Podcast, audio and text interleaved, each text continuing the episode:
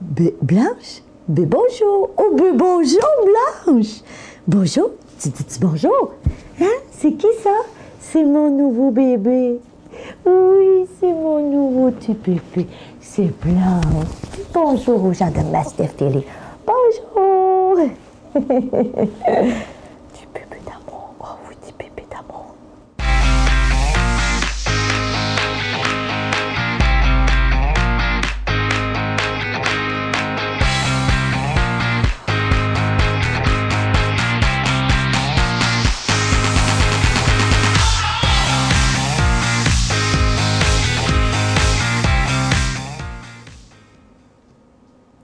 Bonjour et bienvenue à Mastef TV, votre télé inspirante. J'espère que vous allez bien aujourd'hui. Je commence avec une question. Est-ce que vous avez déjà été dans une relation toxique? Et vous allez voir, on va définir aujourd'hui c'est quoi une relation toxique. Des fois, c'est dans le couple, ça peut être euh, en milieu de travail, ça peut être un membre de notre famille, même un ami à la limite qui peut être une personne toxique pour nous.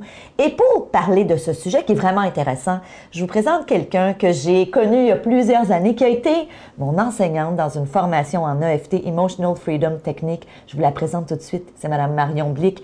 Elle est psychologue et elle est aussi l'auteur du livre J'arrête les relations toxiques.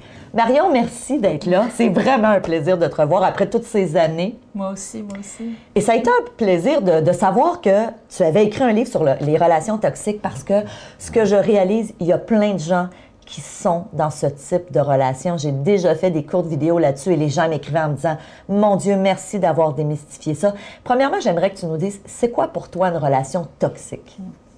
Donc pour moi, une relation toxique, c'est une relation dans laquelle on ne peut pas être vrai, on n'est pas libre, on est sous une emprise quelconque et on, se sent étouffé. hein. donc en général, on sent un manque d'énergie, on est emprisonné dans quelque chose, on perd un petit peu le sens de, de soi, de ses sensations, de ses émotions, on est déstabilisé, on ne sait plus quoi penser, on s'isole, très souvent on est isolé. hein. La personne toxique ou la personne qui contrôle va emprisonner la personne, la séparer de ses amis, la séparer de ses sources de support hein, pour, pour l'isoler. Et évidemment, euh, il y a, il y a une phrase que j'ai souvent entendue qui dit les, les gens toxiques veulent euh, diviser pour mieux régner. C'est un peu ça. Hein? Donc, ils vont isoler leur, leur victime, on va appeler ça comme ça. Euh, J'imagine que si tu as écrit un livre sur le sujet, tu as connu des gens qui ont été dans des relations toxiques. On peut l'être dans le couple, Absolument, on peut l'être dans le couple. Très souvent, c'est d'ailleurs dans le couple. hein. dans le, plus souvent qu'autrement? Moi, je pense qu'il y en a beaucoup dans les couples. Et il y en a aussi au travail. Il y a des enfants manipulateurs et des amitiés.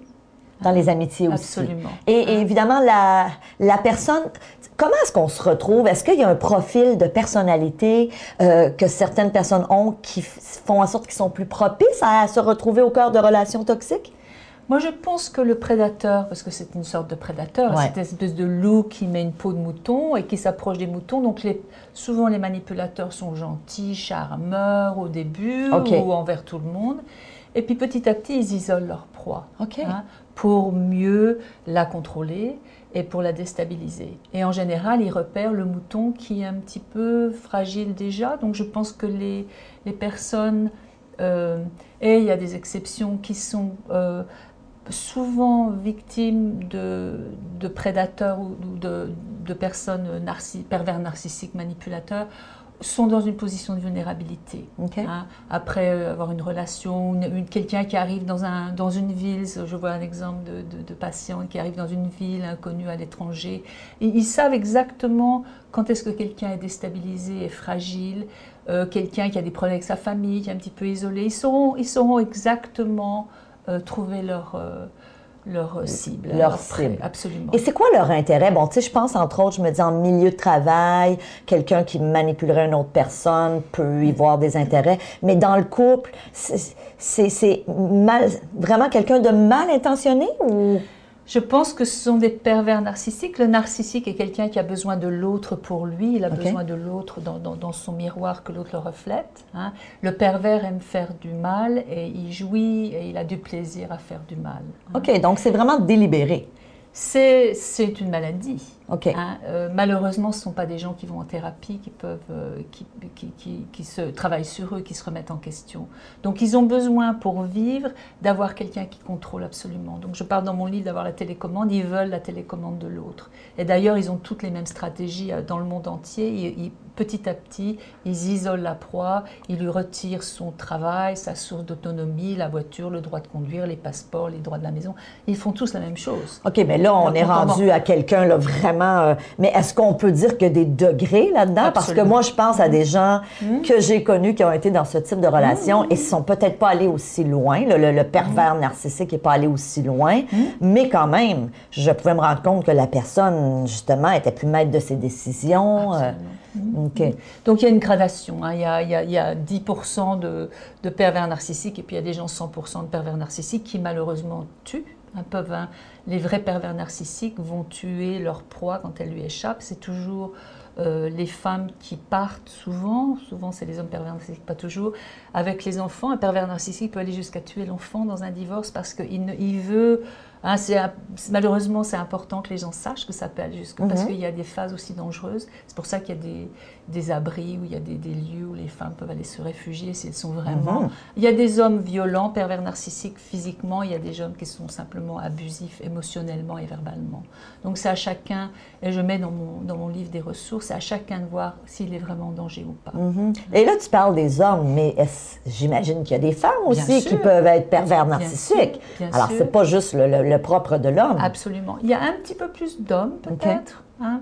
Euh, mais je pense qu'il y a des, bien sûr, il y a des femmes pervers narcissiques. Il y a même des enfants pervers narcissiques. Et ça, un enfant, exemple, qui est pervers narcissique, il l'a appris ou il est né comme ça? C'est son trait de, caract- de Je- personnalité? Je pense qu'il y a des, des, des lignées, il y a des, des personnalités qui sont plus ou moins des tempéraments. C'est une génétique? puis- Est-ce que ça serait génétique? Génétique, je ne sais pas. Mais il y a certaines. Il y a, maintenant, on, on remet à la génétique, hein, c'est plus ce que c'était. On pense que ce sont plutôt des programmes, des vibrations qui se Mhm. répètent, qui sont transformables hein, avec l'épilégénétique. Je pense qu'il y a des dispositions de famille où on, on retrouve certains traits.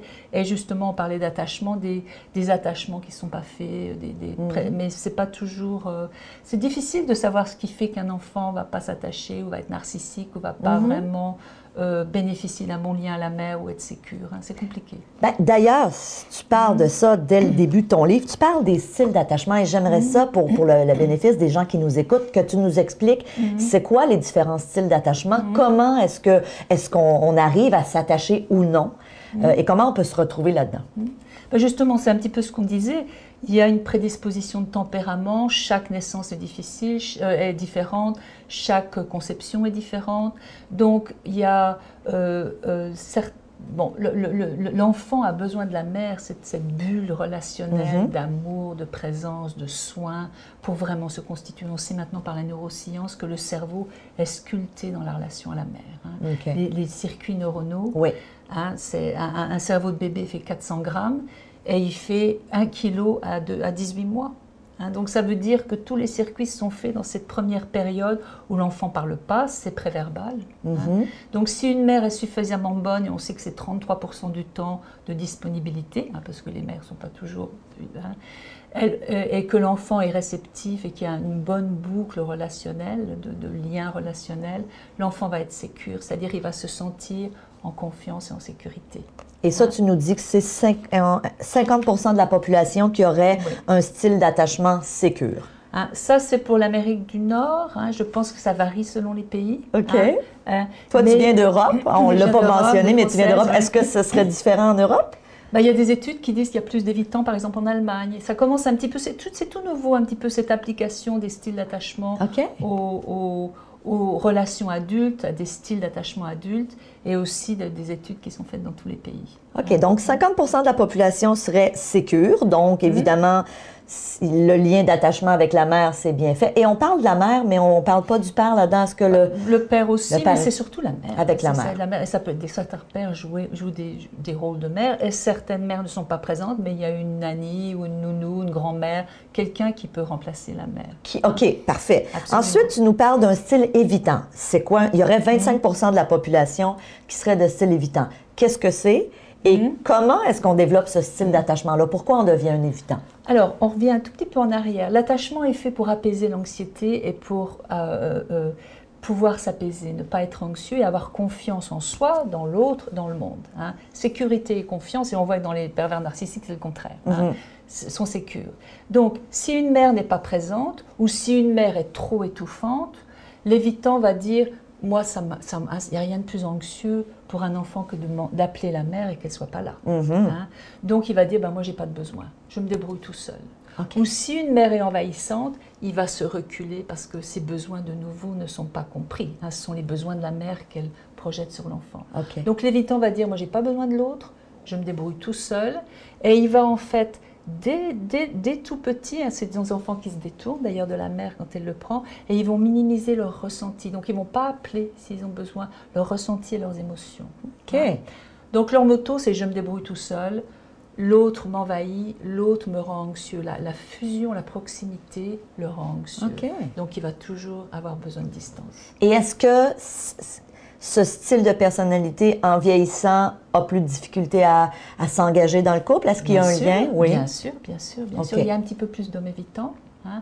Donc, bien sûr, les, les, les- les évitants ne veulent pas être trop proches. Donc, ils vont choisir des partenaires avec lesquels hein, ils peuvent avoir un petit peu de distance parce que c'est trop pour eux. OK. OK. Tu nous dis, il y a 20% des gens de la population qui sont fusionnels. Le fusionnel, ça peut être aussi une mère qui n'est pas disponible. Hein. Donc, ça va être la réaction inverse. Au lieu de dire, bon, je me débrouille tout seul, ils, ils vont protester. J'en veux, j'en veux, j'en veux. J'en veux. Ah, parce que j'en ai manqué. Hein.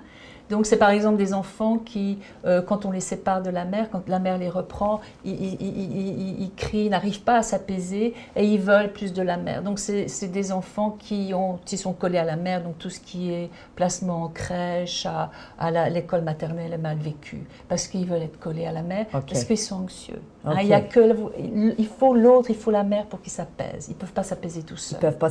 Et en vieillissant, et là, là, je, je- je- je ramène ça à l'âge adulte, est-ce qu'on peut dire que ce sont des gens souvent qui vont développer une dépendance affective? Bien sûr. Le bien fusionnel, Hein? c'est lui qui a plutôt tendance à être dépendant. Et tu nous amènes avec un dernier 5% où tu nous dis ça, c'est des chaotiques. Mm. Alors, tu dis désorganisé en jargon de psy. Alors, qu'est-ce que c'est les chaotiques? Ben, les chaotiques, malheureusement, c'est des gens qui n'arrivent pas à... En général, le chaotique, c'est quand un parent a été aussi source de, de danger. Hein. OK. Donc, par exemple, des, en- des parents qui ou, ou sont euh, malades mentaux, ou sont alcooliques, ou, ou sont abusifs. Hein. Donc, le- l'enfant va vers le parent, qui peut être bien à certains moments, mais être effrayant. Donc, c'est un double message. En fait, c'est un, un- un système par- de- de- de- paradoxal où l'enfant va vers le parent, mais le parent est effrayant. Donc, c'est des gens qui peuvent pas malheureusement n'être ni avec, parce que ça les angoisse, ni séparés. Donc, ils ont peur de l'abandon, mais quand ils sont avec la personne, ils vont tout faire pour faire des, des- créer des rejets. Je suis sûre que vous en connaissez. Oui, on- je pense qu'on en connaît tous. Marion, où se retrouve dans, dans ça le, le pervers narcissique? Est-ce qu'on on le mettrait dans les chaotiques? Ou Ben- il peut se retrouver un peu partout? Moi, je pense que le pervers narcissique a besoin du contrôle. Euh, je ne sais pas si c'est vraiment un chaotique. Euh, c'est un petit peu di- difficile, mais le pervers narcissique, je pense, pourrait être un fusionnel, mais il n'est pas capable d'attachement. hein. donc, il n'est pas sécure, il n'est pas évitant, mais il est plutôt fusionnel, mais il veut un contrôle total. Il veut une fusion totale. Il préfère tuer la personne Hmm, Que de la que perdre. que, que de la perdre. Que de penser qu'elle pourrait être avec quelqu'un d'autre, par tuer leurs exemple. enfants malheureusement. OK. hein. Donc c'est un espèce de fusionnel extrême, mais c'est vraiment une pathologie. Alors que ces quatre styles ne sont pas des pathologies, ils sont des adaptations. Oui. hein.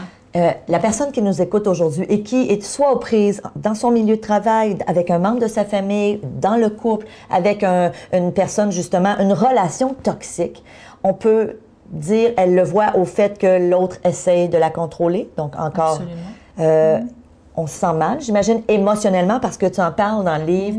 Émotionnellement, c'est sûr qu'on n'est pas, on peut pas être heureux dans un type de relation comme ça. Non, non. Donc je pense qu'on le sent.